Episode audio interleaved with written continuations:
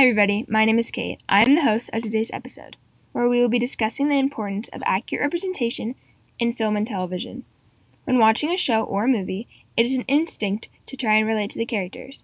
Forming a connection to the characters is why these industries are so successful. In our first segment, we will be discussing what representation in the media looks like and what external effects inaccurate representation may cause. Representation in the media is the portrayal of a person or group of people. In the media, representation is often misused. An example of this is tokenism. Tokenism can occur when there is an inclusion of a minority or underrepresented group simply for a symbolic reason. This occurs to make the environment seem equal or diverse, but the true purpose of tokenism is to avoid criticism. Other ways that people may be misrepresented include stereotyping and typecasting. Stereotyping happens when a person has an assumption made about them based on their race, gender, sexual orientation, religion, hair color, and so many other things.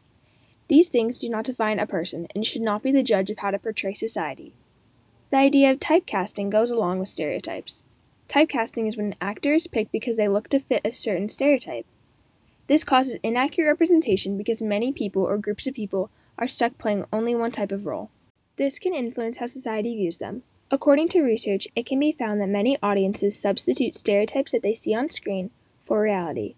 This happens even when they have not had any direct interactions with the group. Constantly seeing one type of thing all over the media can sway a person's judgment.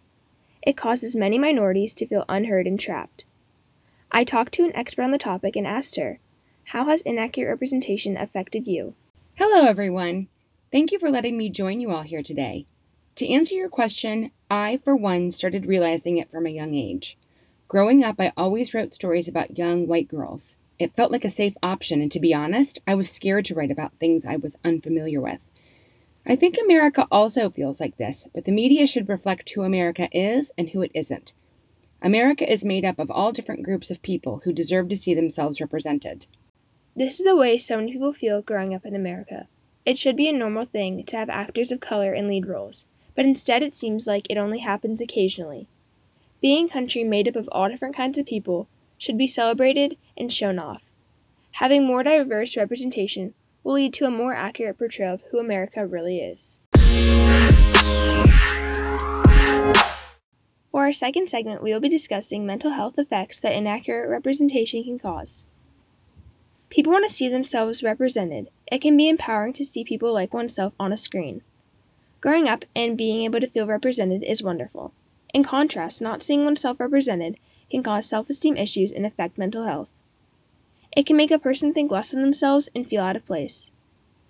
PBS interviewed some teenagers and asked why they think on screen representation is important. One response came from Sonali Kotil. She said, I think kids want to see people that they look like. They want to watch something relatable. Another response came from Alec Fields. He said, I think it's powerful for people of a minority race to be represented in pop culture.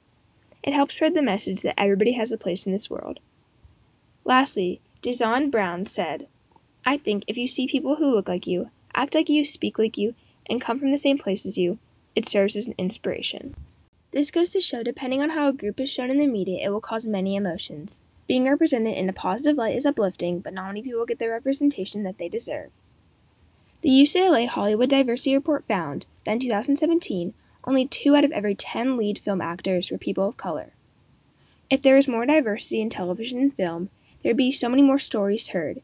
It would open the doors for many people. People have been wanting a change for a while, and that change is coming.